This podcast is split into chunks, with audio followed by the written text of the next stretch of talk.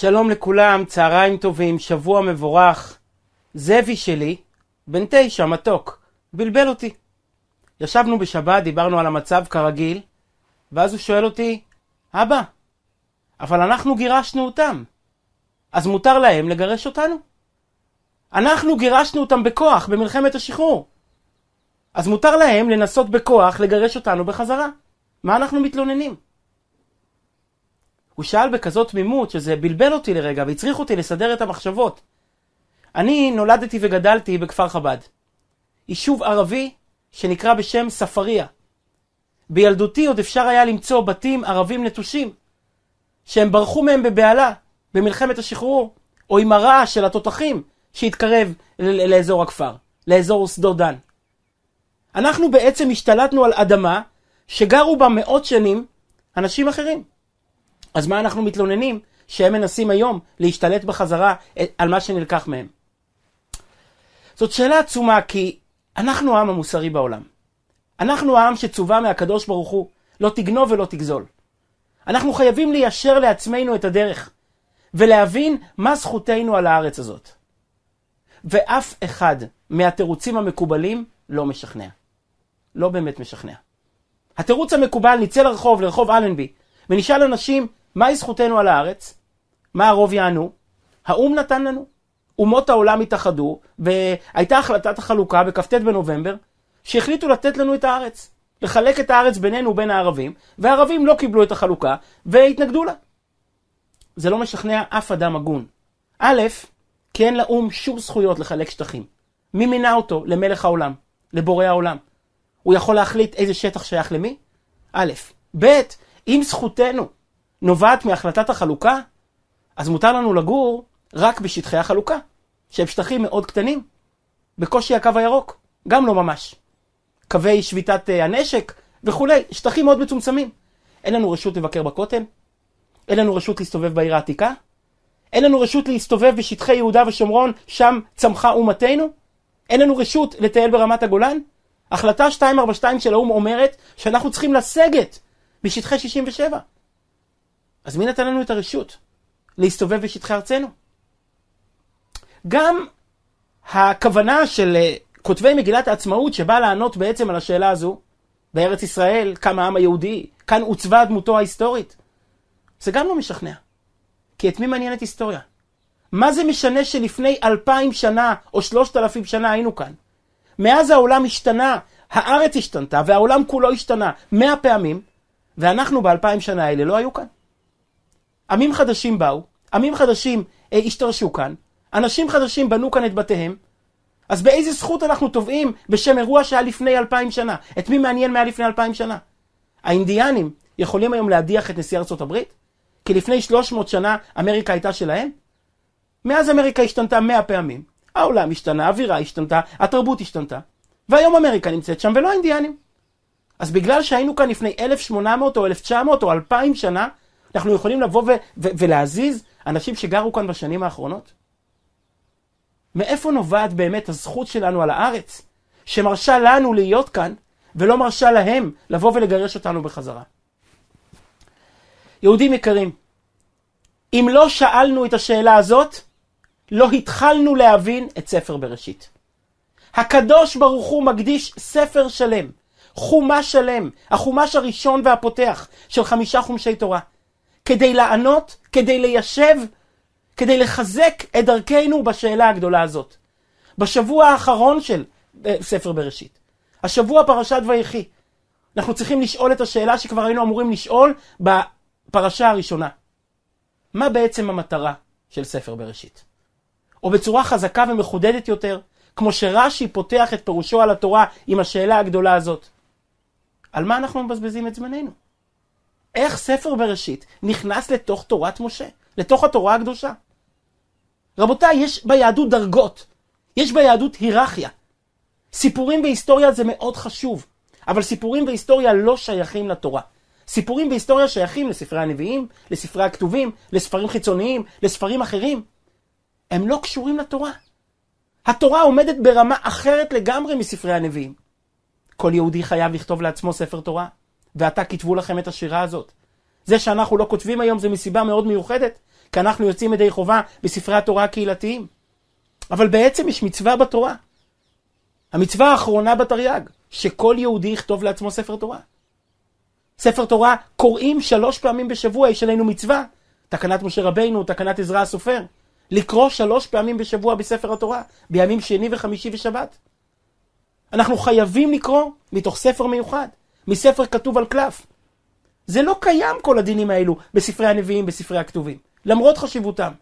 למה? כי הם ספרי היסטוריה, והתורה היא משהו אחר לגמרי. התורה היא תורה ציווה לנו משה. התורה, אומר הרד"ק, מלשון הוראה, תורה מלשון להורות, תורה באה לתת מסרים מחייבים, איזה מסרים? ציווה. התורה באה לתת לנו את המצוות של הקדוש ברוך הוא. אילו רמות לגמרי של קשר, של חובה, של קדושה, של תוקף. תרי"ג המצוות. מה יהודי עושה בבוקר, מה יהודי עושה בערב. שולחן ערוך, רמב"ם, ריף, ספרי ההלכה. זאת התורה. ולכן כל אחד אמור לשאול את עצמו, מה פתאום התורה הקדושה שעניינה צווים, מעשיים, איך יהודי מתנהג? זאת התורה לא תהיה מוחלפת, מצוות נצחיות לעולם ועד, מתחילה עם חומש ורבע, או מעט קצת פחות מחומש ורבע, עם 14 פרשיות ארוכות, הרצף הארוך ביותר בתורה, שאין בו אות אחת מחייבת, הלכה למעשה.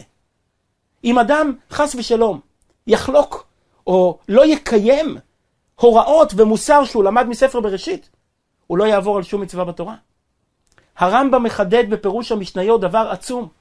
הרמב"ם כותב שאפילו שתי המצוות הבודדות שנאמרו בספר בראשית, ברית מילה וגיד הנשה, אנחנו לא מקיימים אותן בגלל ספר בראשית. אנחנו מקיימים אותן כי תורה ציווה לנו משה.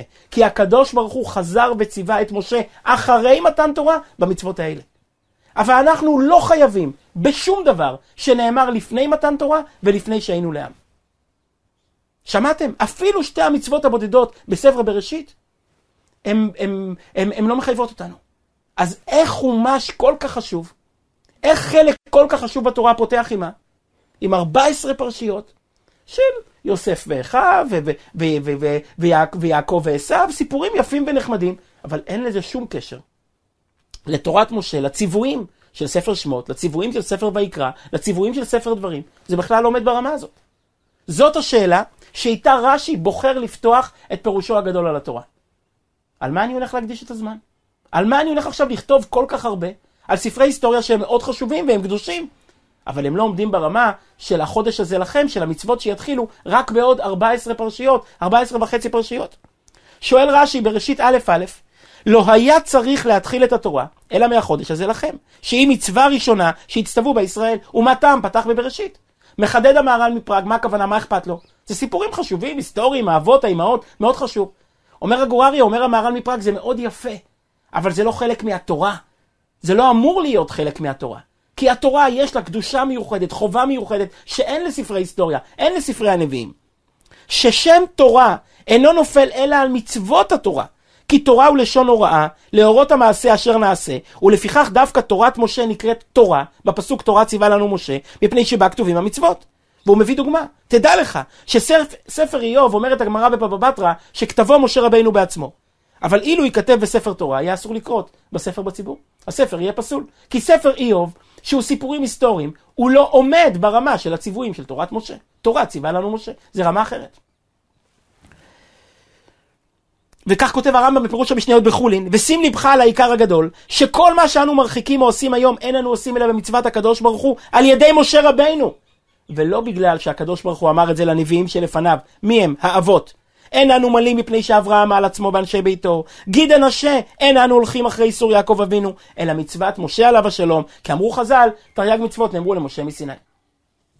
אני רוצה לחדד את השאלה של רש"י. זה מאוד מאוד חשוב בשביל חיזוק האמונה שלנו, לזכור את הפרט הזה. הקדשנו לו שיעור שלם בפרשת ואתחנן, וצריכים לחזור על הדברים האלה שוב ושוב. זה לא רק אופי הדברים שכתובים בספר בראשית לעומת הספרים האחרים. בעיקר זה גם צורת ההתגלות. ספר בראשית כביכול נופל ברמה מהותית בצורת ההתגלות שלו מהספרים האחרים. ספר בראשית נאמר ליחידים, לאחד, לשניים, למשפחה. אבל אנחנו, הייחודיות של התורה שלנו, שהיא לא נאמרה ליחידים. מה שהופך את תורת ישראל לחד פעמית, לאמת לאמיתה. הראייה החזקה ביותר בשכל, בהיגיון. לאמת הנצחית של תורת משה, ששום דבר בעולם, שום תורה ודת בעולם לא משתווה אליה. שזאת התורה היחידה שנאמרה לעיני רבים, לעיני מיליונים. ששני הסיפורים המכוננים שלה לא התרחשו במערה חשוכה, לא התרחשו במנהרה מתחת לאדמה לעיני אדם אחד. שני הסיפורים המכוננים שלה התרחשו לעיני מיליונים. יש מיליוני עדים שהעבירו לילדים שלהם מדור לדור את מה שהם ראו. יציאת מצרים ומתן תורה. זה לא סתם ספר בראשים, צריכים להבין, זה לא רק סיפורים היסטוריים. זה גם לא מתאים לאופי של ההתגלות של תורת משה. הגאווה של תורת משה. מה שמשה רבינו אומר, מה שאני נותן לכם. תדעו לכם, לעולם הוא מתחייב. ועד היום ההיסטוריה לא שינתה את מה שמשה רבינו התחייב. לעולם לא יבוא אדם ויזכה להתגלות שאנחנו זכינו. להתגלות לעיני מיליונים. איך עובדת דת בעולם? תבדקו את כל הדתות, מהמזרח עד המערב, מהצפון עד הדרום, מהתורה לפני ארבעת אלפים שנה עד היום הזה. כל דת, כל חוק, כל אידיאולוגיה, כל עמדה. איך היא התחילה? אין חריגות. בכל הדורות, בכל הדורות זה אותו הדבר. יש אדם אחד שיוצא בבוקר ואומר, הייתה לי התגלות. נתחיל עם הנצרות, הערב אתם רואים שאני מוסר את השיעור באור יום, לכבודכם בלבד, בלי קהל. הערב, יום ראשון בלילה, זה ליל ניטל, זה ליל הלידה של אותו האיש הנוצרי. אז לא לומדים תורה בלילה הזה, אני מקדים למסור את השיעור מבעוד יום, לשמור על הקביעות שלנו. שאול התרסי, שהיה יהודי כשר, יודע, כמה עשרות שנים אחרי החורבן, הולך בדרך, ומספר שהתגלה אליו אותו האיש הנוצרי, שמת כמה עשרות שנים קודם, והתגלה אליו ומסר לו סיפורים. אתה רוצה תאמין, אתה לא רוצה אל תאמין. אבל הדת הזאת, הדת האדירה הזו, שמיליארדים היו חברים בה, יושבת בסוף על הכתפיים של מי? של אדם אחד. האסלאם. מוחמד נפל על הרצפה, עבר התקף שנראה כמו אפילפסיה, קם ואמר, הייתה לו התגלות. בסדר? אתה רוצה? תאמין, אתה לא רוצה, אל תאמין. בודה, דת ענקית. היה שם גם איזה אחד שישב תחת העץ, והגיע להתגלות השמינית, וחווה מאורע משמעותי ששינה לו את החיים. שוב, זה אדם אחד. אומר משה רבינו להבדיל בספר, בספר דברים, השמע עם כל השם ויחי. הנשמע כזאת. אומר משה רבינו, מראשית ההיסטוריה הצופה, האם יהיה דבר כזה שעם שלם יעמוד מול הר סיני ויראה את ההתגלות? ואתם יודעים למה רק אנחנו מספרים סיפור כזה? כי אי אפשר להמציא סיפור כזה. אי אפשר לשתול סיפור כזה. למה עד היום הזה, 3,300 שנה אחרי משה רבינו, לא קם אחד שבא ואמר, ההתגלות שלי הייתה לעיני מיליונים? שאול התרסי ידע תנ"ך, נכון? הרי את כל האפרה לפומה, את כל הספר החדש שלו, הוא כתב על בסיס התנ"ך. הוא הכיר את ספר, את פרשת שמות. הוא הכיר את פרשת יתרו, סליחה. הוא ידע איך נראה מעמד הר סיני. למה הוא לא סיפר שגם ההתגלות שלו הייתה לעיני מיליונים? זה הרי היה מחזק אותה באין ארוך. למה? כי אי אפשר לשתול סיפור שקשור ברבים. אתה לא יכול לתלות את עצמך ברבים, כי אז יבואו הרבים וישאלו, איך ראית לבד? למה אף אחד, מי האלפים שהיו איתך, מי המיליונים, אתה יכול לקרוא להם? אדם, שקרן, לא תולה את עצמו ברבים, הוא תולה את עצמו רק בעצמו, כדי לא להיות חייב לאף אחד, כדי לא לאפשר לאף אחד לסתור את דבריו. אומר משה רבנו, לעולם לא יקום אדם ויאמר ההתגלות שלי הייתה לעיני רבים, ועובדה שהוא צדק. עובדה שכל כך הרבה אנשים קמו, הוגים, נביאים, חוזים, ממציאים, ואף אחד לא אמר, היו איתי שם עשרה אנשים שראו את זה, היו איתי מאה אנשים, היו איתי חמש מאות איש, בטח לא שישים ריבו, בטח לא שש מאות אלף. בזה מבאר הכוזרי דבר עצום. למה הקדוש ברוך הוא, כשבעשרת הדיברות, איך הקדוש ברוך הוא פותח? השאלה המפורסמת שעסקנו בה הרבה פעמים, אנוכי השם אלוקיך, מי אני? הקדוש ברוך הוא שולף כרטיס ביקור. פעם ראשונה ויחידה שהוא מציג את עצמו. כולנו במתח, מי הוא? מי הוא השם אלוקינו? אנוכי השם אלוקיך אשר הוצאתיך מארץ מצרים. שמעתם? מי הוא הקדוש ברוך הוא? מי הוא השם אלוקינו מלך העולם שהוציאנו ממצרים? מה, מה כל אחד שואל את עצמו? וכי זה בלבד עשה לנו הקדוש ברוך הוא? איפה אשר בראתי שמיים וארץ? איפה זה שמחיה כל נשמה וכל נשימה? שזן ומפרנס מביצ... מביצי קינים עד קרני ראמים? למה הקדוש ברוך הוא מצמצם את עצמו לאירוע אחד יחיד בהיסטוריה, חשוב ויפה, אבל אירוע אחד? למה הוא לא מדבר על הבריאה כולה, מה שנוגע לכל באי עולם? אומר הכוזרי דברים מבהילים. כי הקדוש ברוך הוא בעצמו כביכול יודע את החוזק של יציאת מצרים על פני סיפור הבריאה. סיפור הבריאה לא היו עדים. מי היה? אדם, אדם הראשון, אחד שנברא ביציר כפיו של הקדוש ברוך הוא. אנחנו אבל לא מאמינים בסיפורים שיש להם אדם אחד. אני ראיתי פעם דבר מבהיל, אני לא זוכר איפה ראיתי את זה. משה רבינו אומר לקדוש ברוך הוא, נתחיל לקרוא בשבוע הבא, והן לא יאמינו לי. הקדוש ברוך הוא אומר לו, לך למצרים, הוא אומר, הם לא יאמינו לי. למה שלא יאמינו לך? תבוא ותגיד, ראיתי את הקדוש ברוך הוא. למה? כי אנחנו לא מאמינים לסיפורים של אדם אחד. לכן הקדוש ברוך הוא צריך לומר לו, זה לא יעמוד רק עליך. וידעו מצרים כי אני השם. אני הולך לפרק את הטבע. אני הולך להפוך את הטבע לפלסטלינה. אני הולך לתת את עשר המכות, שאפילו עיוור וחירש ידע מי שם פה לאדם. באמת אנחנו לא מאמינים באירוע שהיה על אדם אחד. אנחנו מאמינים ביציאת מצרים, שזה אירוע שהיה על מיליונים. אנחנו מאמינים, ב, ב, ב, ובאמת, כל סיפור הבריאה, מאיפה ספר בראשית יונק את כוחו? מזה שהוא כתוב באותה תורה שבה נכתב עשרת הדיברות. זה הכל יונק את כוחו, אני ממש בימים האחרונים ראיתי דבר כזה מדהים. כותב את זה ה... השבט סופר, היה הבן של הכתב סופר, הנכד של החתם סופר, יש לו ספר שערי שמחה. השורות האחרונות של הספר, פשוט אור משמיים, פתק נפל מהשמיים. הוא כותב, התורה מסתיימת לכל האותות והמופתים שעשה משה לעיני כל ישראל. מה השבח הגדול שמשה רבינו עשה אותות ומופתים לעיני כל ישראל, אם זה לסיים את התורה? דיברת שלא היה נביא בישראל כמשה שידעו השם פנים אל פנים.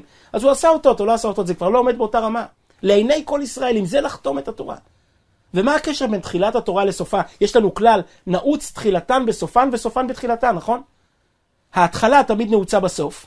המחשבה הראשונה, לבנות בית ולהיכנס אליו, זה תמיד הסוף. אחרי כל התהליך של תכנון הבית, וקניית הבית, וריהו, ובניית הבית, וריהוט הבית, מה הסוף? נכנסים הביתה. ההתחלה היא בסוף, והסוף הוא ההתחלה. אז הוא שואל מה הקשר מתחילת התורה לסופה, בין בראשית ברא אלוקים לכל האותות והמופתים לעיני כל ישראל, והוא אומר דברים מבהילים. מאיפה אנחנו יודעים שבראשית ברא אלוקים? מה נותן את התוקף לפרשת בראשית? האותות והמופתים שעשה משה לעיני כל ישראל. משה רבינו דרך יציאת מצרים, דרך מתן תורה, הוא מבסס גם את האמונה שלנו בסיפורי בראשית. ואם ככה אתה בא ושואל, אז איך בכלל קרב זה אל זה? איך ספר בראשית זכה להיות הספר שפותח את ספרי התורה? ואם הוא היה נכתב בספר בפני עצמו, היה לנו ארבעה ספרים בתורה, שמות, ויקרא במדבר דברים. וספר בראשית היה ספר נפרד שפותח את הנביאים. לפני יהושע היה לנו ספר האבות. מה היה רע? מה היה חסר? אנחנו מוכרחים להגיד שלספר בראשית יש איזושהי בשורה שבלעדיה אין תורה. שבלעדיה תורת ישראל ועם ישראל יהיו חסרים, יהיו נכים. ולכן ההקדמה הזאת היא חשובה, ההקדמה הזו היא חיונית. אז מה הנקודה? אני רוצה להגיד שתי, שני רעיונות מיוחדים במינם.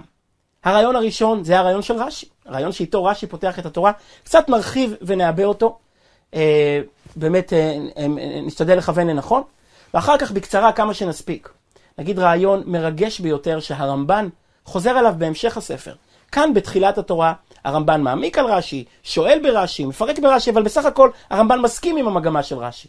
אבל בהמשך ספר בראשית, פרשת לך לך, ואחר כך פרשת תולדות, הרמב"ן חוזר על איזשהו יסוד כמה וכמה פעמים, ובונה בעצם, נותן לנו בשורה חדשה, טעם חדש, כותרת חדשה, מטרת על חדשה לספר בראשית. אנחנו נדבר על שני רעיונות. ספר בראשית נותן לנו בית. ספר בראשית נותן לנו ארץ, נותן לנו אדמה. וספר בראשית הופך אותנו למשפחה. אלו שני היסודות שעליהם עומד עם ישראל. עם ישראל זה משפחה, ולמשפחה הזו יש בית. למשפחה הזו יש אדמה.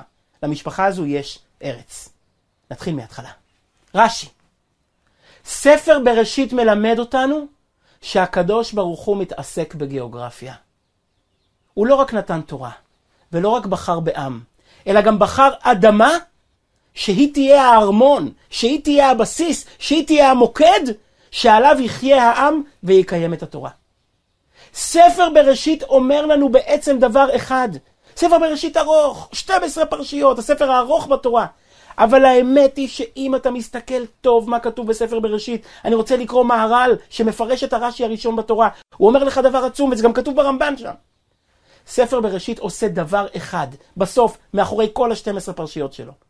ספר בראשית בורר ומנפה את הענף הנבחר, את הזרע הנבחר שיזכה לשבת על האדמה הנבחרת.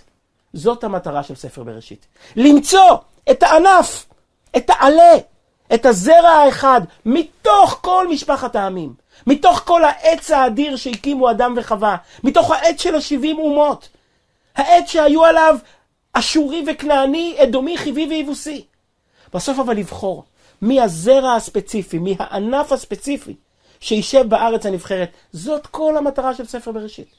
פשוט להגיד לך שהקדוש ברוך הוא בחר אדמה מיוחדת והושיב עליה זרע נבחר. הנה תסתכל, אומר הגור אריה, בואו נסתכל ביחד. מה בעצם כתוב בספר בראשית? בהתחלה פרשת בראשית אומרת שהקדוש ברוך הוא ברא את העולם. אם הוא ברא את העולם אז הכל שלו. הוא בעל הבית, הוא ברא את העולם. אחר כך התורה מתחילה לברור מתוך כלל האנושות, מתוך כלל הם, ילדי אדם וחווה, מתחילה לברור את הזרע הנבחר. אז קין הורג את הבל, כל זרעו של הבל קלה. קין בעצמו שהוא הבכור יוצא החוצה, גורש, הם, הם, הם, מגורש, שבעתיים יוקם קין וכולי. מי נשאר? אז מתחיל, מתחיל, מתחיל השלישי, מתחיל שת. נו, אז יש לנו עשרה דורות עד שבא נוח. אז נוח הוא הנבחר. שוב העולם כולו קלה, מתחילים מנוח אה, לברור, אה, לברור, לנפות מחדש את האנושות. מנוח יש לנו אה, עשרה דורות עד שמגיע אה, שם, שם עשרה דורות עד שמגיע אברהם אבינו. אבל רגע אומר המהר"ל מפראג, לפני זה הקדוש ברוך הוא קורא דור הפלגה והקדוש ברוך הוא מפיץ את העמים בכל הארצות. הוא כבר רומז שרק מי שמתאים יישאר באדמה הנבחרת. האדמה הנבחרת עוד לא הייתה, אבל הוא קודם כל מרחיק את כולם, לפני שהוא מגיע לאדמה הנבחרת, הוא כבר אומר, לאדמה הזו יהיה רק זרע אחד, שהוא יהיה שייך לאדמה הזו, היא תהיה שלו. אז את כל העמים הוא הפיץ עד שהגענו לאברהם אבינו. את אברהם הוא שולח לכאן. ואז מתחיל ברור וניפוי בתוך משפחת אברהם, מי הזרע שיישאר כאן. הקדוש ברוך הוא מרחיק את ישמעאל, אחר כך מרחיק את אה, אה, עשיו. בתוך משפחת יעקב אבינו, כל השבטים נשארים, אנחנו כבר יודעים, אבל זה עוד לא מספיק. יבואו הגויים וישאלו אותנו, אז למה עזבתם? למה הלכתם למצרים? אז התורה מקדישה עוד ארבע פרשיות כדי לספר על גר יהיה זרעך בארץ תולעם ועבדום ועינו אותם, שהלכנו לגלות במצרים. היה כל הסיפור של יוסף ואחיו. היה רעב, יוסף משך אותם לשם, וכל זה בגלל הגזרה שמרחפת ברקע. גר יהיה זרעך בארץ תולעם ועבדום ועינו אותם, ואז יצאו ברכוש גדול וישובו בחזרה ארצה. אז מהו ספר בראשית? ספר בראשית זה ספר הארץ המקודשת, והזרע הנבחר וברירת הזרע הנבחר שלתוכו ייכנס הארץ המקודשת. שייכנס לתוך הארץ המקודשת. אז עכשיו אתה בא ושואל, אנחנו גירשנו אותם. אנחנו לא גירשנו אותם. אנחנו לא באנו לפה בגלל עצמנו, ולא גירשנו אותם בגלל עצמנו. אנחנו באנו לכאן כי יש אדמה אחת בעולם שהיא ארץ הקודש. יש אדמה אחת בעולם שסומנה מראש למי היא שייכת. ארץ הקודש זה לא אמירה שלנו. גם הנוצרים, גם המוסלמים, אומות העולם קוראים למקום הזה הולי לנד. שימו לב לדבר מדהים שאי אפשר להכחיש אותו. האדמה היחידה בעולם שרבים עליה ארבעה מיליארד איש. אין עוד אדמה אחת בעולם שמקודשת מעבר לבני העם שלה. הנוצרים מקדשים את רומא, הם לא מקדשים את מכה. המוסלמים מקדשים את מכה, לא מקדשים את רומא. אבל כולם נושאים עיניהם לירושלים. האדמה הזו מהרגע שהיא נבחרה, מהרגע שהיא נבראה, היא נוצרה בדרך אחרת. היא נוצרה בדרך כזו שהיא מרוממת, שהיא קדושה, שהיא גבוהה יותר מכל האדמות. אז לא באנו לכאן בגללנו, ולא נשאלנו אף אחד בגללנו. באנו לכאן כי הקדוש ברוך הוא נתן אותה לנו, כי הוא קבע שאת האדמה הספציפית הזאת, בורא העולם, הבעל הבית של העולם, קבע שהאדמה הספציפית הזאת, ששונה במהותה מכל הארצות, היא תהיה הארמון של התורה הנבחרת והעם הנבחר, שממנה יצא אורו לכל העולם. אז אם אנחנו שואלים, גירשנו אותם? לא גירשנו אותם. בסך הכל הם ניצלו תקופה שגלינו מארצנו, ניצלו תקופה שהיינו חייבים ללכת לגלות, והם התיישבו לנו בארץ. נו, אז הם ישבו פה אלף שנה בארץ שלא שייכת להם, היא הופכת להיות של, שלהם? זה לא משנה את המציאות. ואם אני בגלל גלות, או בגלל כסף, או בגלל בעיות אחרות שלא נדע, רק בבריאות ובשורות טובות, צריך לנסוע לאמריקה. ומישהו יגור לי בבית, אז זה יהפוך להיות הבית שלו? אנחנו עשינו מחאה. אנחנו שלוש פעמים בתפילה צעקנו כל יום, ותחזינה עינינו בשובך לציון ברחמים. בכל ליל הסדר אמרנו לשנה הבאה בערדי ישראל. אם עשיתי מחאה, אם צעקתי, גם אם אדם זר יישב לי בבית אלפיים שנה, זה לא יהפוך להיות שלו. כי אני מחיתי וצעקתי, אני רוצה לחזור לבית שלי. לא לקחנו מהם כלום. חזרנו לאדמה שהייתה שלנו משחר הבריאה. בסך הכל הם ניצלו ואקום, ניצלו זמן שמפני חטאינו גלינו מארצנו, והגענו ארצה, וגרו אצלנו בבית. הגיע הזמן ששבנו ארצה, אז החזרנו את הדברים לראשיתה. ואם תשאלו אותי, מי מאמין לך? אז קודם כל, כמו שאמרנו, התנ"ך זה ספר שנכתב לעיני מיליונים. ספר בראשית יונק את כוחו משאר פרשיות התורה, ממתן תורה בהר סיני. לכל האותות והמופתים שעשה משה לעיני כל ישראל. אבל מעבר לכך, זה לא עניין של אמונה. יש שתי עובדות שקשורות עם ארץ ישראל, שאי אפשר להכחיש אותן. שכל אדם הגון וישר מודה בהם וחייב להודות בהם. יש שתי עובדות שכל אחד רואה שהארץ הזאת שונה בעצם מהותה מכל הארצות בעולם. א', הארץ הזו לא שכחה אותנו. וב', אנחנו לא שכחנו את הארץ הזאת. אלו שתי תופעות שאין להן תקדים בתולדות העמים. אין להם עדות אפילו במשהו, אפילו צל צילה של עדות בכל תולדות ההיסטוריה, ותבדקו. הדבר הראשון, הארץ הזאת לא שכחה אותנו. ארץ ישראל היא פלא פלאות. צריכים להבין, לא סתם יש פה כל כך הרבה מלחמות. ארץ ישראל יושבת על משולש של, שבו נפגשות שלוש יבשות. אסיה, אירופה ואפריקה. היא אחד המקומות החשובים ביותר בעולם. כל המפגש של הסחורות שהולכות ממזרח למערב, זה, זה אחת המקומות, אחת הדרכים החשובות ביותר בעולם. כל אימפריה בהיסטוריה לטשה עיניה לארץ ישראל. לא הייתה אימפריה חשובה אחת באלפיים השנים האחרונות ויותר, גם לפני, שלא ניסתה לתפוס פה נתח. האשורים והבבלים והפרסים, ואחרי זה בהיסטוריה המוכרת לנו. הנוצרים והמוסלמים וה... והביזנטים והטורקים והבריטים, כולם, האומות שבנו את כל העולם, לטשו עיניהם לכאן. וראה איזה פלא. ארץ ישראל לא פתחה זרועותיה לאף אחד. אף אחת מהאומות שבנתה את העולם שמוכר לנו, לא הצליחה ליישב פרח אחד, עץ אחד, יישוב אחד בארץ ישראל. הרמב"ן, כשהגיע לפה, לפני הרמב"ן, יש גמרא נפלאה בסוף מסכת מכות.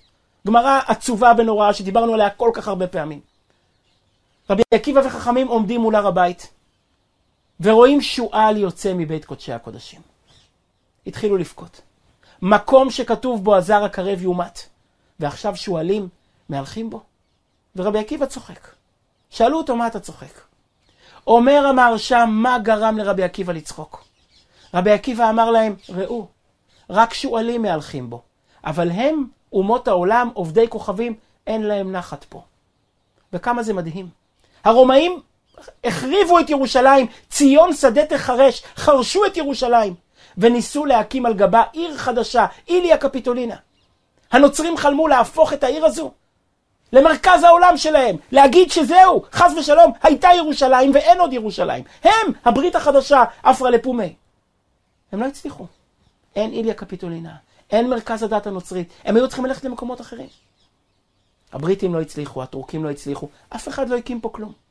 הרמב"ן, שהגיע לפה לפני 800 שנה, אחרי שהוא ברח מספרד בעקבות הוויכוח, הרמב"ן הגיע לכאן, הוא נדהם בחלומות שלו, ארץ ישראל, ארץ ישראל, הוא לא מצא מניין בירושלים. הוא אומר, אני בא מהמקומות היפים ביותר בעולם, אני בא מתור הזהב של ספרד. העולם כולו פורח! וכאן אין ברכה. הוא אומר, עכשיו אני מבין את עומק הקללה של פרשת בחוקותיי. איזו ברכה זאת. ושממה הארץ, והשימותי את הארץ. הוא אומר, זאת לא קללה, זה ברכה, הקדוש ברוך הוא מבטיח, גם כשאני אגרש אתכם מפה. הארץ תמשיך לחכות לכם. היא לא תיתן את אהבתה לאף אחד. הארץ הזאת תמשיך לחכות. זה מבחינת הארץ. הארץ לא נתנה את אהבתה לאף אחד. בואו נקרא את הרמב"ן הנפלא הזה. והשימותי אני את הארץ ושממו עליה אויביכם היושבים בה. אומר הרמב"ן, הרמב"ן שאין ארצנו מקבלת את אויבינו. הוא אומר את זה בעיניים כי לא תמצא בכל היישוב, בכל העולם לא תמצא. ארץ אשר היא טובה ורחבה. ארץ שהיא פוטנציאלית, שהיא יוש... אסטרטגית, יושבת על, על, על צומת דרכים, ואשר הייתה נושבת מעולם, ולא תגידו שמעולם לא פותחה פרימיטיבית. מלכים ורוזנים היו בה, והיא חרבה כמותה. אין, אומר, אין עוד עדות בהיסטוריה לארץ כל כך מפותחת, שהיא כל כך כושלת היום. כי מאז יצאנו ממנה, לא קיבלו האומה ולשון. זה ברמת הארץ. הארץ הזאת לא פותחת זרועותיה לאף אחד חוץ מלנו. אבל הפלא הלא פחות גדול, והוא בוודאי אירוע שאין לו תקדים בתולדות העמים. אנחנו לא שכחנו את הארץ. אין עוד דבר כזה.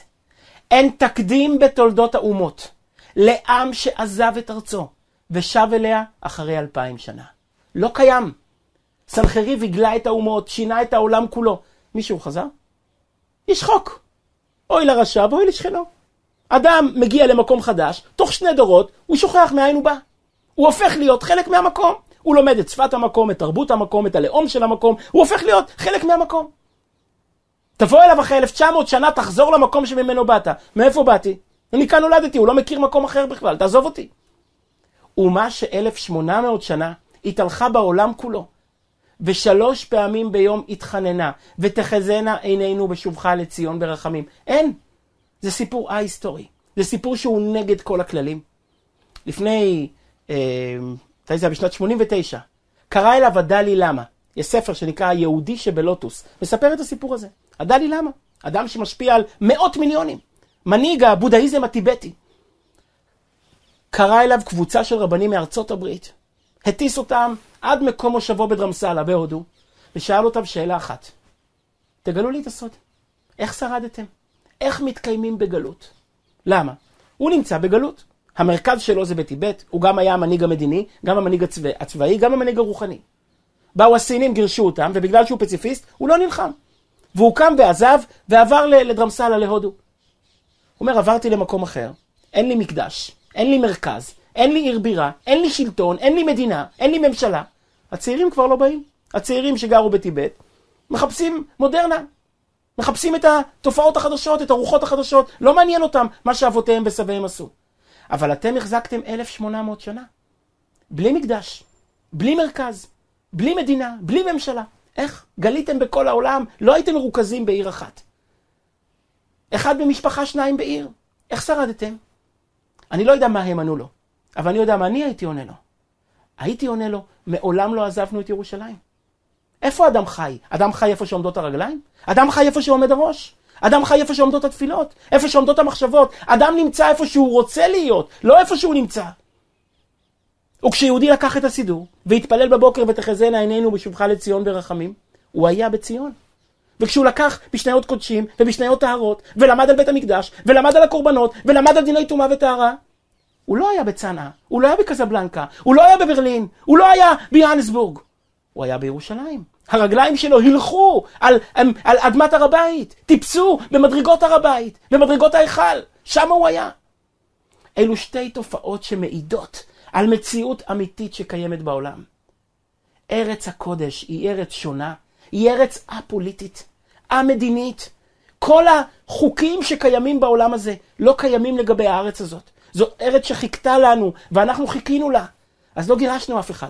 בסך הכל לקחנו את מה ששלנו, לקחנו את מה שקיבלנו מבורא העולם. מי אמר את זה יפה? אה, אדריכל המדינה החדשה הזו, ראש ממשלתנו הראשון, בן גוריון.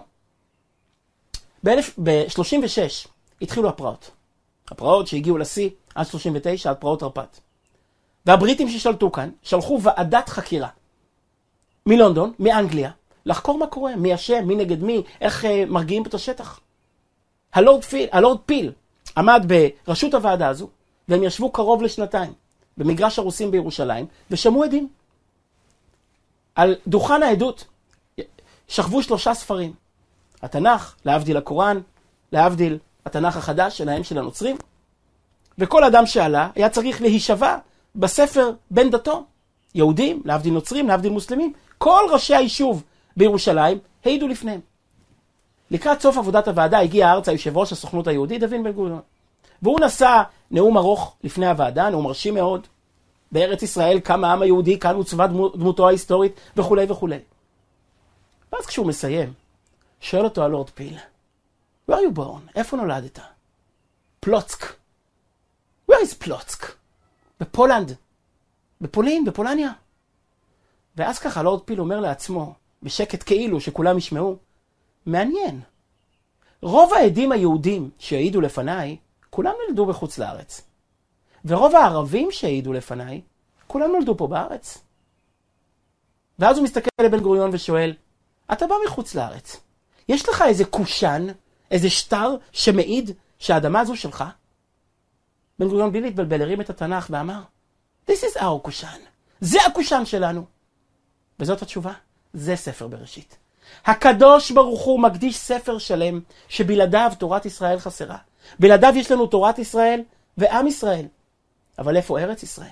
איפה המוקד? איפה המרכז? איפה הסנטר? ממנו יוצאת אורה לכל העולם כולו? איפה האדמה שבה אפשר לקיים חיים יהודיים שלמים? חיים שאנחנו מחכים להם, חיים של מלוכה, חיים של בית מקדש, חיים של קורבנות, חיים של טומאה וטהרה. בשביל זה אי אפשר להתפזר בכל העולם. נכון, אפשר להיות יהודי אמריקאי ויהודי צרפתי ויהודי טוניסאי. אבל לחיות חיים שלמים של לוח שנה יהודי, ושפה יהודית, ואווירה יהודית, וקדושה וטהרה יהודית, בשביל זה צריכים ארץ, בשביל זה צריכים מקום. אז כשהקדוש ברוך הוא נותן תורה ועם, הוא גם נותן ארץ. וזה סיפורו של ספר בראשית, לדעת רש"י, לביאורו של הגור אריה. מטרתו של ספר בראשית היא אחת, לברור את הזרע הנבחר, את הענף הנבחר, בתוך העץ הגדול של האנושות, שקיבל מראש את האדמה המקודשת הזו, שעומדת עם כללים בפני עצמה. אני אקרא את רש"י ואני רוצה לומר נקודה כבירה, מיוחדת במינה. שנים אני מחפש מתי לומר אותה ולא יצא לנו. רש"י אומר, קראנו עכשיו, לא סליחה, עוד לא קראנו, אז בואו נקרא את רש"י. רש"י אומר דבר מאוד תמוה. התרגלנו לקרוא את הרש"י הראשון על התורה, אבל בואו נחשוב כמה הוא תמוה.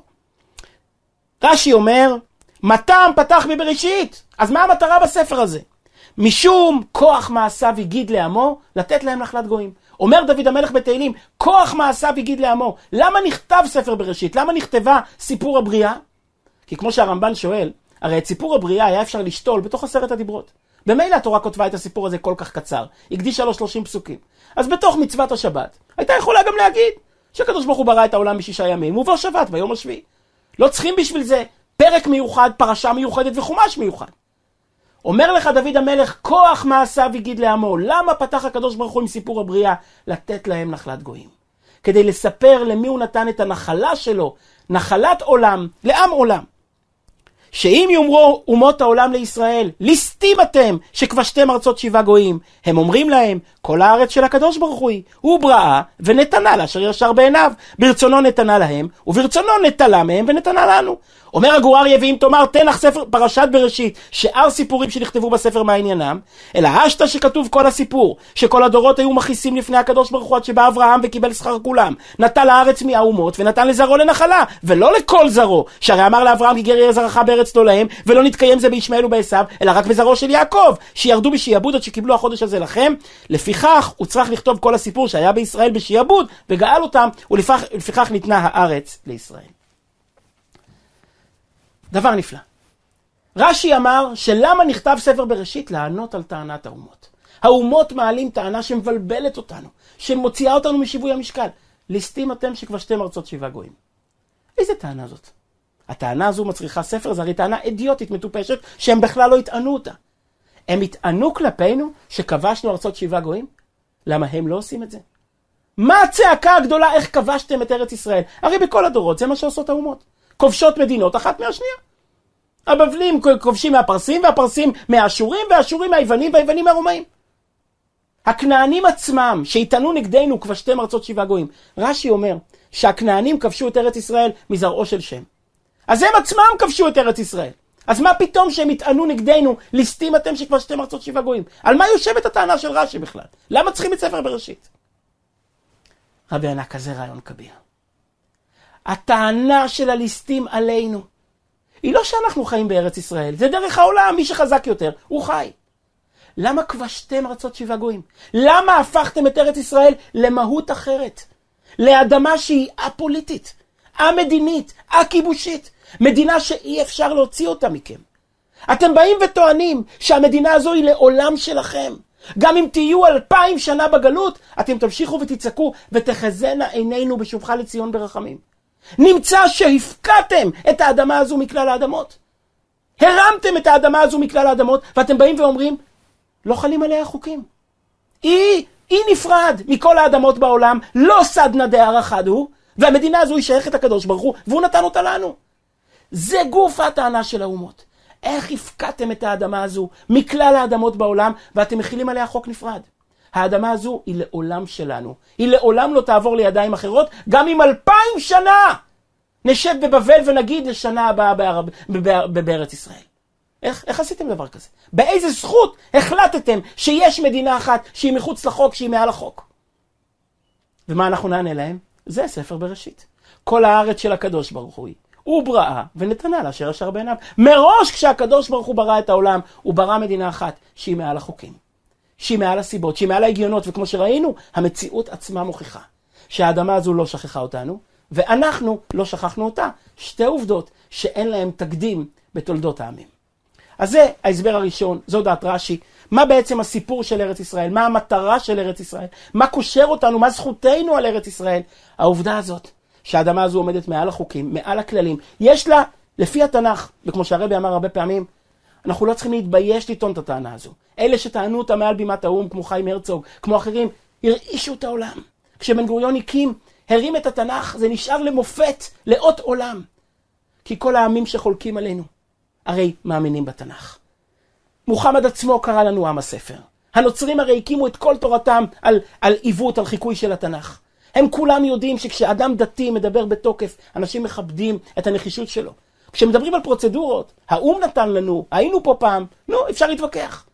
אבל כשמדברים על מהות, הארץ של הקדוש ברוך הוא, הקדוש ברוך הוא נתן לנו אותה. כל דברי התנ"ך הם אמת ויציב. כשאדם מדבר בצורה כזו, מקבלים את הדברים שלו אחרת, מקשיבים לו אחרת, ונותנים לו באמת את הכבוד, את הכבוד הראוי, אומרים, עם האדם הזה אפשר להתווכח, או שהוא נורמלי, או שהוא לא נורמלי, אבל בכל מקרה הוא לא ברמה שלנו.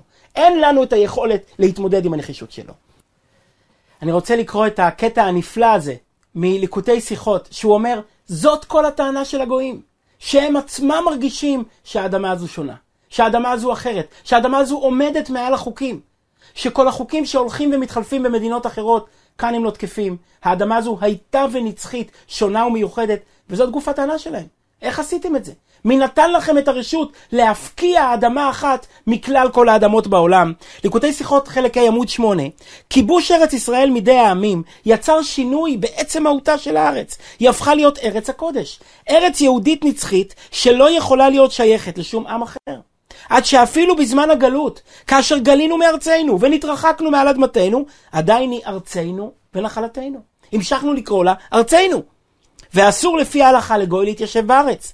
זו גוף הטענת העמים, ליסטים אתם, שכבשתם ארצות שבעה גויים. הם מכירים במהותה הייחודית של הארץ, ולכן טוענים כיצד הפקעתם את האדמה הזו מכלל האדמות. על כך משיב ספר בראשית, כל הארץ של הקדוש ברוך הוא היא, ומראש יצר את האדמה הזו כמרוממת ומקודשת מכולם. מראש הקדוש ברוך הוא ייעד אותה לעם אחר ולמטרה אחרת. אני רק רוצה לסיים את הפרק הזה על ארץ ישראל, להגיע לרמב"ן המיוחד הזה, אבל בכל אופן, להגיד עוד מילה אחת על רש"י. סוף סוף, כדי להשלים את התמונה, חסר לנו עוד פרט אחד. למה האדמה הזאת? הרי כמו שהקדוש ברוך הוא בחר באדמה אחת, היה יכול לבחור באדמה אחרת. או אולי הוא בחר באדמה הזו פעם, ועכשיו הוא רוצה שנהיה במקום אחר, באוגנדה. האדמה הזו דורשת כל כך הרבה דם, כל כך הרבה מלחמות, כל כך הרבה מאבקים. כמו שאמרנו, היא יושבת על צומת. כל כך חשובה אסטרטגית לכל כך הרבה עמים, שכל כך הרבה ידיים אה, אה, נדחפות אליה. אז למה פה? למה לא במקום אחר, ולמה לא נעבור אנחנו למקום אחר, ושם יהיה המוקד של הקדושה, המקום של הנבואה, המקום של, אה, של המשכת השפע לעולם? התשובה היא מדהימה. כי הארץ הזו היא תלותית. כי בארץ הזו אי אפשר להסתדר בלעדיו. בורא נפשות רבות וחסרונן. אנחנו מברכים את הקדוש ברוך הוא שהוא ברא אותנו חסרים. כי כשאנחנו חסרים, אנחנו הופכים להיות תלויים וזקוקים לו, ואף פעם לא שוכחים ממנו. הארץ הזו היא אנטי אגו. הארץ הזו היא המקום שלעולם אי אפשר לשבת על הכורסה. לעולם אי אפשר לשכוח. ואם רגע נשכח, יבואו הגויים ויזכירו לנו כמה אנחנו חשובים, כמה הארץ הזו היא חשובה, כמה יש לנו שליחות עליונה, ייעוד עליון, שאף אחד לא יוכל לעשות אותה בלעדינו. קודם כל, כמו שאמרנו, המיקום של הארץ הזו, כשהיא עומדת על הצומת האסטרטגית של שלוש יבשות, כבר הופכת אותה למקום חשוב מאוד בעיני העמים. מעבר לכך, מה שהתורה עצמה אומרת בפרשת עקב. במצרים המים עולים מהאדמה, בתקופות מדוקדקות של גאות ושפל. כאן למטר השמיים תשתה מים. כאן אין ביטוח לכלום. כאן שום דבר לא בטוח ולא צפוי, כאן כל יום צריך להתפלל. ארץ אשר עיני השם אלוקיך בה מראשית השנה עד אחרית שנה. כאן כל יום מחדש צריך להתפלל ולקוות ולבק... ולבקש שפע. ותשימו לב, הארץ הזאת היא נקודה כל כך אסטרטגית, היא הכי בעייתית, במרכאות, מכל השכנות שלה. למצרים יש את הנילוס. ללבנון היא ארץ גבוהה, ארץ הרים. לסוריה יש את החידקל, יש את הפרת, יש את הנהרות. ערב הסעודית היא ארץ מדברית, היא לא ארץ חקלאית. אנחנו המדינה היחידה באזור שאנחנו גם חקלאים וצריכים הרבה מים, ואין לנו שום מקור של מים. אנחנו לא אמריקה, אנחנו לא אירופה, אין לנו שום מקור מסודר של מים. מה יש לנו? תפילות. מאמין בחיי העולמים וזורע.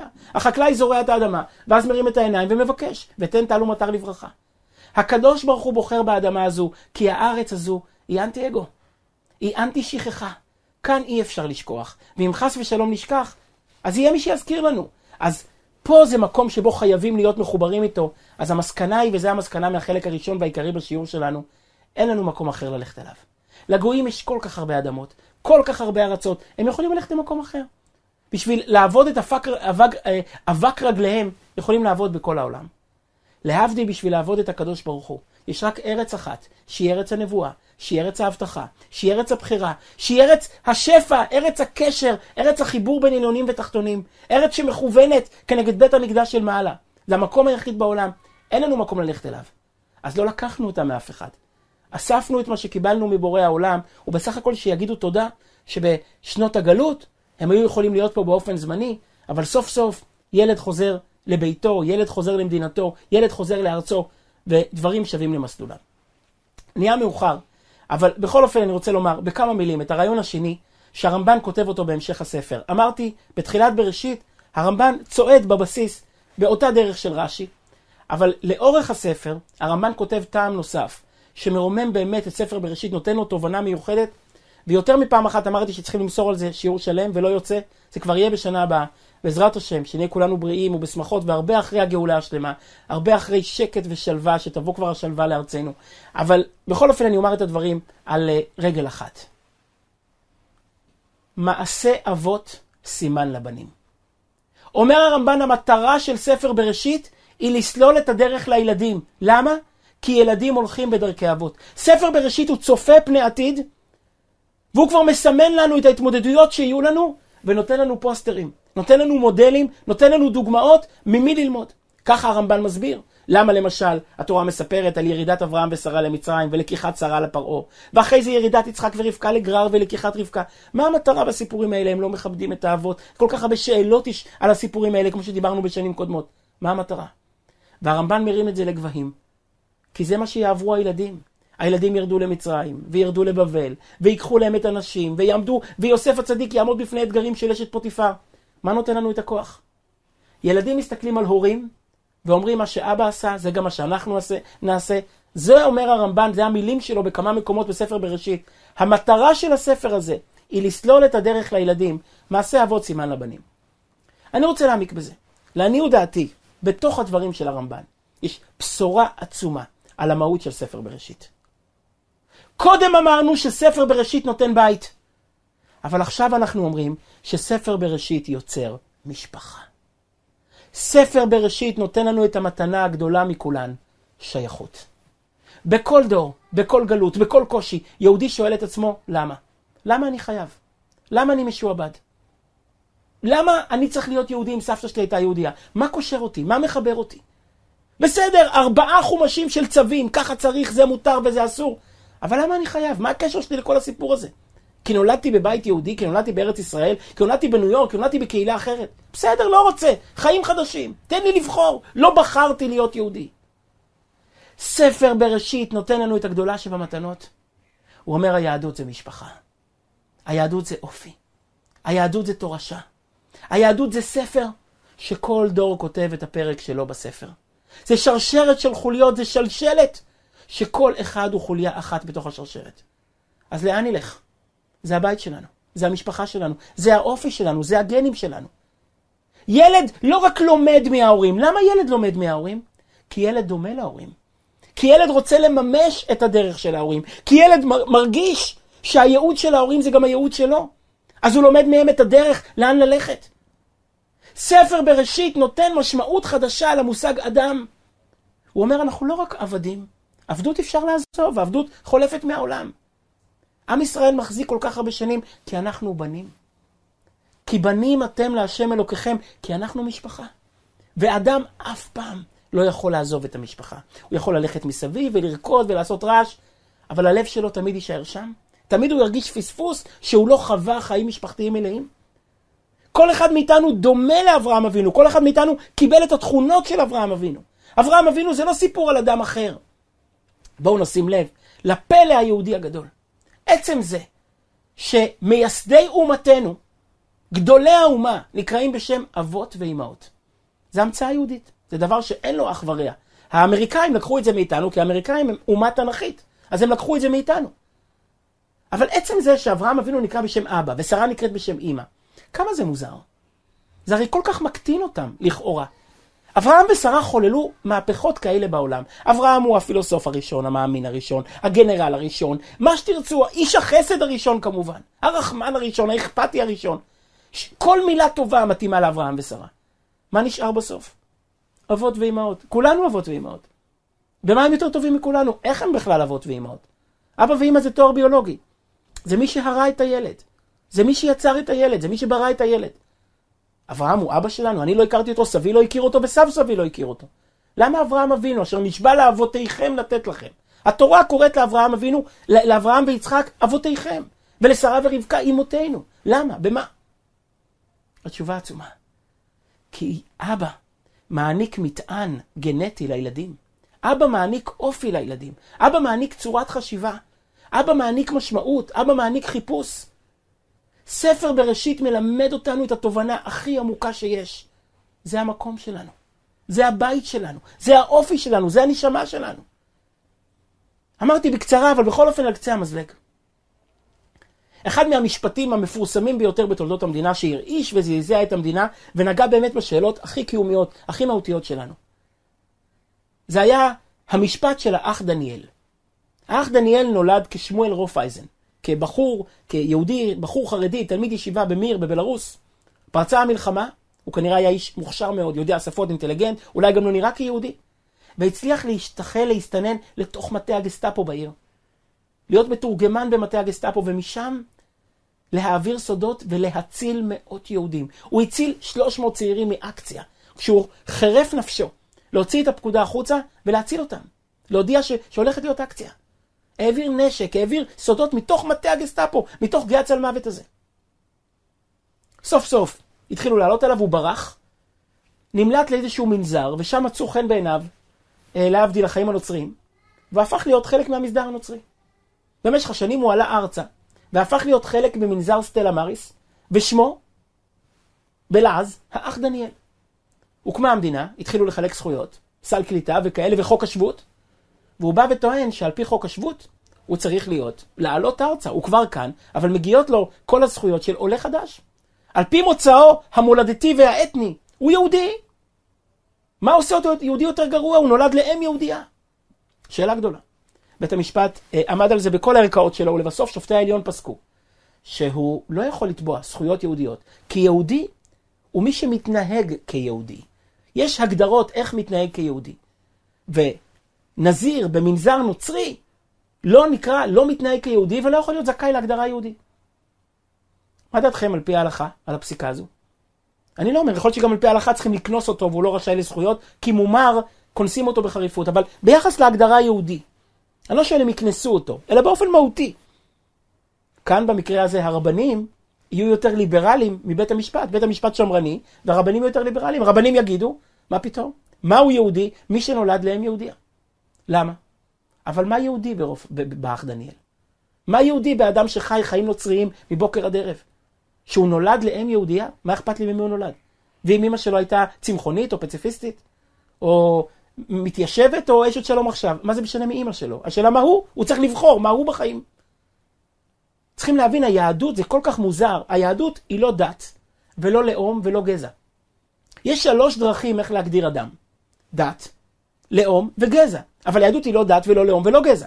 כי גם אדם שאינו שומר מצוות, ישראל אף על פי שחטא ישראל הוא. גם אם שלושים דורות הוא לא שמר מצוות ואפילו לא עשה ברית מילה חלילה. הוא עדיין יהודי. הדת היא לא לאום, כי הדת לא קשורה למדינה. היהודי יכול להיות אמריקאי, ויכול להיות איטלקי, ויכול להיות אה, יווני, הוא יכול להיות כל, בכל אומה בעולם. והיהדות היא בוודאי לא גזע. חס ושלום להזכיר את זה בהקשר של היהדות. כי כל הגזעים וכל המינים וכל הסוגים, כולם יהודים.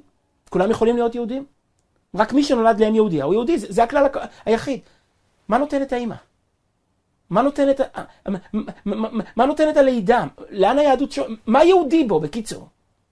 התשובה עצומה. יהודי הוא מי שיש לו נשמה.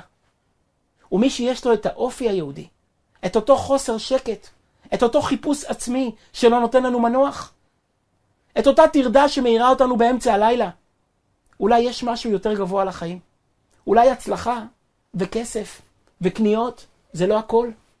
אותה דמעה סוררת שיורדת בימי הסליחות. כשנוסעים באוטו ופתאום מנגנת איזה מנגינת סליחות. אותה הרגשה של אלול מתקרב, של עשרת ימי תשובה מתקרבים. אותה הרגשה שממלאת את בתי הכנסת בראש השנה וביום הכיפורים. מה שעושה לנו כל השופר. מה שעושים לנו הנרות של חנוכה. זה יהודי. יהודי זה איזשהו גן שהוא למעלה מהדעת. הקדוש ברוך הוא בחר בארץ ישראל, הוא בחר בעם ישראל. הוא בחר בעם מיוחד, נחלת עולם לעם עולם. אז אלו שתי המתנות של ספר בראשית. ספר בראשית מלמד אותנו שאנחנו משפחה. מלמד אותנו שאנחנו מעבירים גנים מדור לדור. וספר בראשית מלמד אותנו שלמשפחה הזו יש בית. והבית הזה הוא תמיד הבית שלה. גם אם לא היינו בו מאה ומאתיים ושלוש מאות שנה, הבית הזה המשיך וחיכה לנו. ואנחנו המשכנו וחיכינו לחזור לבית הזה. וזכינו לחזור. ובעזרת השם נזכה לראות כבר את השלמות של החזרה. בביאת משיח צדקנו, בביאת גואל צדק. בחזרת מלכות יהודה לשלטונה. נזכה כבר באמת לשקט ושלווה, מנוחת עולם, מנוחת שלום, השקט ובטח. הקדוש ברוך הוא ייתן רפואה לפצועים, ייתן חיזוק עצום לחיילים, יחזיר כבר את אחינו ואחיותינו החטופים בשלום, ונזכה כבר באמת לשלום ושלווה בארצנו. אני רוצה לנצל את הבמה הזו לעוד uh, בקשה אחת uh, חשובה ומיוחדת. השתתפות בשיעור. לזכות אתכם, את כולנו, להיות שותפים במפעל הפצת התורה הזה. השיעור הצנוע הזה הפך להיות, ברוך השם, אה, מפעל חובק עולם, ימה וקדמה, צפונה ונגבה. אני אומר בצניעות, כפי שכולכם רואים, שזה, ברוך השם, השיעור הגדול בעולם, שיעור שאם לחבר את כל הפלטפורמות השונות, צופים ומאזינים לו כל שבוע, בטח מאה אלף איש. ערוץ היוטיוב שלנו חצה בשבוע, שבועיים האחרונים את ה-15 מיליון צפיות. כל אחד יכול לראות את זה בעצמו. ברוך השם, ויש הרבה שותפים לשיעור, אני לא מבקש בשביל עצמי שום דבר, אבל יש הרבה שותפים בעריכת מדיה, בהקלדת השיעורים, הקלטת דרשות. ברוך השם, זה מפעל גדול, ואני פונה לכולכם פעם בשנה להיות שותפים בכל תרומה שהיא, קטנה או גדולה, בהפצת התורה הזאת, וזה מאה אחוז תורה. מאה אחוז השבת אבידה, להשיב את כולנו אה, לאבינו שבשמיים. אין פה לא מנגנונים, ולא מוסדות, ולא רכבים, ולא משכורות. יש פה כמה יהודים צנועים שמסייעים בשעות לא שעות להפיץ את התורה הזו בכתב, בעל פה, בווידאו, במדיה, בכל הדרכים והאפשרויות הקיימות. אז הנה יש לכם את הזכות להיות שותפים עם התרומה שלכם תחת השיעור ביוטיוב. יש קישור לתרומה, אה, מי שתרם בשנה הקודמת, שום דבר לא השתנה, אותם קישורים, אותם אה, דרכים. אנחנו גם נעביר את הקישור בקבוצות בוואטסאפ. ואני מבקש מכם באמת, כמו שאמרנו, להיות שותפים במפעל הזה, ונזכה כולנו להפיץ תורה ולאדירה. אני רוצה אה, להקדיש גם את השיעור לעילוי נשמת ברנדל בת אליהו, שהשבוע, היורצייט שלה בי"ז טבת, ובעלה ניסן בן חיים, שגם הוא השבוע, כ"ב אה, בטבת, במותם ובחייהם לא נפרדו. ולהבדיל, בשורה אחת חשובה. אה, כמה פעמים פונים אליי אנשים, במשך הזמן פונים אליי אנשים ושואלים, הרב, אנחנו מחפשים חברותה, אנחנו מכל מיני מקומות בארץ, אנחנו רוצים להעמיק את ההבנה שלנו בדברי התורה. אז ברוך השם, כמה בחורים צעירים לקחו על עצמם יוזמה, כתבו וואטסאפ ל-055-507-5004 מכל מקום בארץ, ובעזרת השם ישטחו לכם אברך, ישטחו לכם בחור, שיעמיק איתכם ביחד, בגמרא, בחסידות, בכל חלק בתורה שאתם רוצים, שנזכה רק ללמוד וללמד, לשמור ולעשות.